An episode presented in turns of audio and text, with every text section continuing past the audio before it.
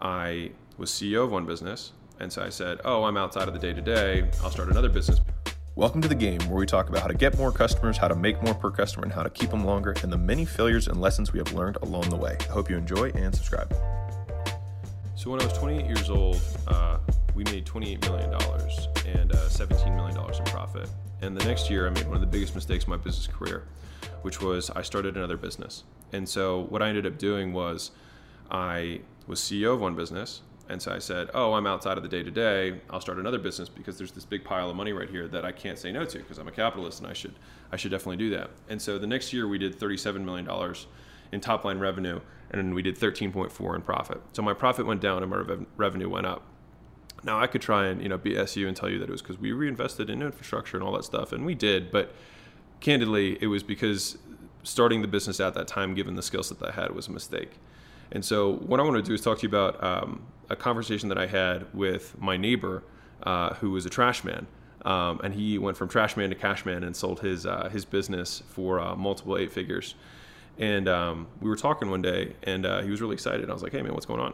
And he was like, "My, non-compete ends today." And I was like, "Oh, well, I mean, what does that mean for you?" You know, um, he was like, "Well, um, I'm going to start another business." And I was like, "Well, what, what are you going to start? You know, this is exciting, new chapter, et cetera." And he's like, "Oh, I'm going to do the exact same thing again." And I was like, "What do you mean?" He's like, "I'm going to build the exact same trash company, and I'm going to sell it to the exact same company you bought my first company."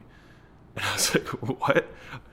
You have this opportunity to start with all the capital and all, all the knowledge you have now, and you want to do the exact same thing. Don't you want something like new and, and different? And he was like, no. He's like, why would I start over brand new? He's like, I'm so good at trash, and I've spent the last three years working for the company that bought me. I learned stuff from them, and I already had my knowledge that I came in with, you know, with my own company. So I understand the scale even better than I did before, and I know how to start it from the from the ground up.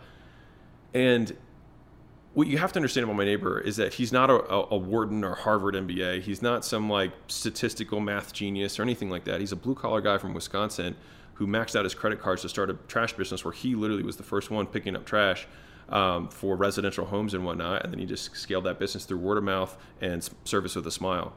And there's a lot of things that I feel like I learned from him that I see all these people that reach out to me, and, and there's tons of people who are much smarter than I am um, who reach out and they're like, hey man, like, I've you know I've got this. I had a conversation the other day with an agency owner who, uh, sorry, uh, an agency coach. He coaches agency owners on how to scale their businesses. And he was at probably five or six million bucks a year. Um, and he was like, I'm thinking about going into general business. And I was like, why?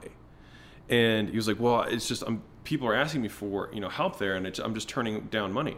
And I was like, duh, that's the point.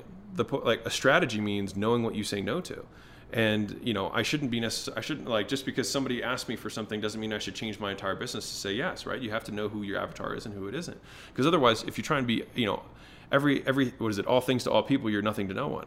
And this was a, a huge mistake that i made earlier on in my career is because i didn't understand the the the growth that i had to do was not through doing something different and new and exciting but the growth was going to come from me sticking with it was from developing the character traits of grit, from developing the character traits of stick to itness, from developing the character traits of perseverance, of focus. And I think that at all levels in business, you get seduced by a woman in the red dress, which is the analogy that I like to use. Because at every level in business, like if you know the Matrix, there's a woman in the red dress who walks by, Neo looks again, and then it's an agent pointing a gun at him. And I think that a lot of the opportunities that, that come around towards us as we scale up, and it happens at all levels of business, um, every one of them looks seductive and attractive. And at every level, it actually becomes more and more attractive. And you have to kind of defeat them emotionally because it's so hard to turn down. You know, in the beginning, you have to turn down ten thousand dollars, then you have to turn down hundred thousand dollars, then you have to turn down a million dollars, then ten million dollars. And you know, for me, it turned out I wasn't able to turn down um, about you know a twenty or thirty million dollar year opportunity uh, when I was doing about twenty thirty million dollars a year. And what it ended up doing is it cost me a, a tremendous amount of time and effort uh, and probably lost growth on my main business uh, at the time because I didn't know what I didn't know. And so, what I'm sharing with you guys, Mozi Nation, is hopefully the lessons that I learned from this, which is you can't be CEO of two businesses, you can't serve two masters. You have to, if you're the one running your business, and CEO, make no mistake, is the one running the business, even though if you're not doing the day to day, just because you're like, oh, I'm an owner you you get paid for what you do, you get returns on what you own. And so if your business cannot run without you, and you're like, no, it can run without me. Just because it can run without you for a day doesn't mean it, can't, it can run without you. You have the attention. It's the shower time headspace where you're thinking about new ways to improve the business. You're thinking about your threats. You're thinking about innovation. You're thinking about the team members you need to circle back with. It's the small nuances that create the excellence in the business that your headspace has to be dedicated to. And when I split my attention and I became CEO of two companies and I was split my term to serve two masters, I basically made the same amount of money and I just did this. And I think what ends up happening uh, for most people is that one of the truths that I've observed is that the amount of money that I make is only proportional to the skill that I have as an entrepreneur, period. That's it.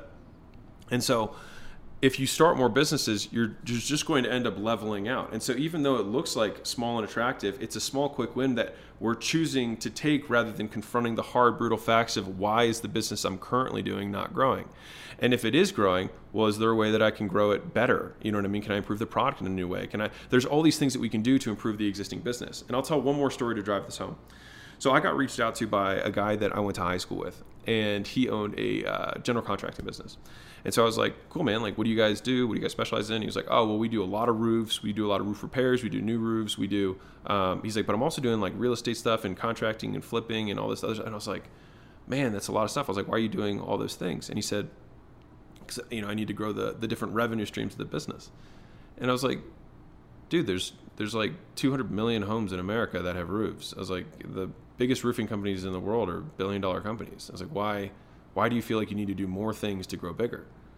Because what happens is the better you get, the bigger you get. It's not the bigger you get, the better you get. Better begets bigger, not the other way around. Hey guys, love that you're listening to the podcast. If you ever want to have the video version of this, which usually has more effects, more visuals, more graphs, you know, drawn out stuff, sometimes it can help hit the brain centers in different ways. You can check out my YouTube channel, it's absolutely free. Go check that out if that's what you are into. And if not, keep enjoying the show.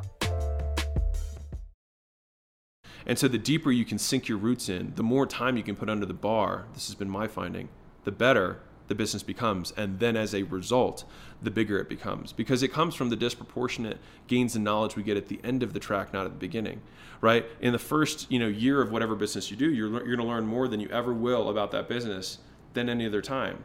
But learning what you learn in the first year is not the stuff that makes you better than the rest of the playing field. It's learning what you learn in the 10th year and the 20th year in that same business that gets you the disproportionate returns. And so the easiest way to, to think about this is like if you think about the Olympics, because they're on right now, or they are, hopefully, when you're watching this, who knows. Uh, but the Olympics, right, you've got sprinters. And if you were the best sprinter in the world, you win the gold. And you might only be one tenth of a second better than the fourth best sprinter in the world. I don't know track metrics, but you get the idea, right? And so even though you're only this much better, the real world implications of being this much better is the difference between gold and getting all the endorsements and Nike and Adidas and all this stuff versus being fourth and getting almost no notoriety. And I think the same thing happens in business, right? It's a winner take all world, or oftentimes.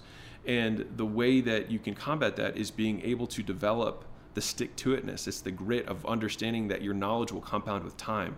It's using time as an asset instead of a liability. It's not being in a rush. It's understanding that the growth that comes as entrepreneurs doesn't come from new, it comes from from doing the same. It comes from volume, right? Which is one of the, the core tenets that we have at all of our companies is do the boring work, right?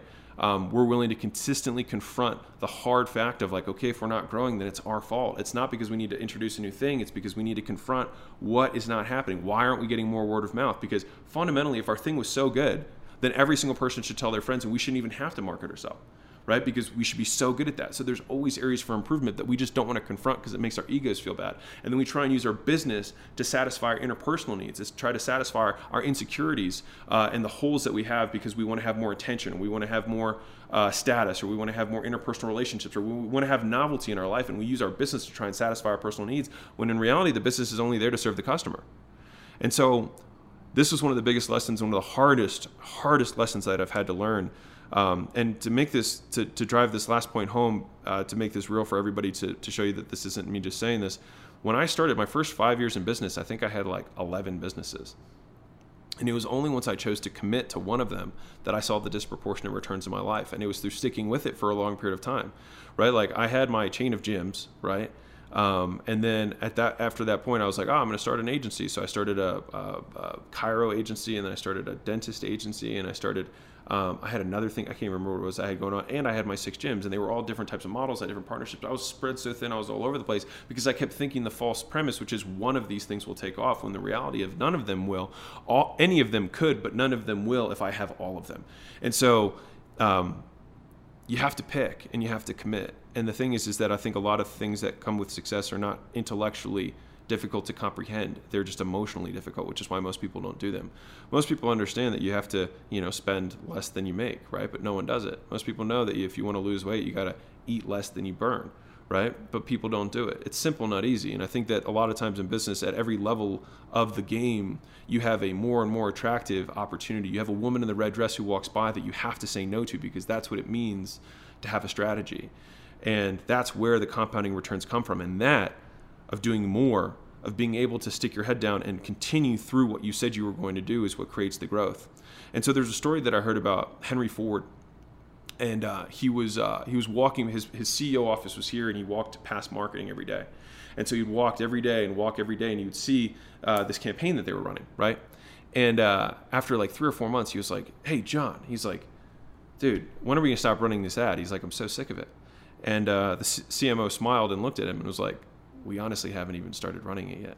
And so we get sick of these things in our business that has nothing to do with the marketplace. It's only because of our own internal needs. And so we sabotage things inside of our own business because we want to satisfy things inside of us that have nothing to do with business.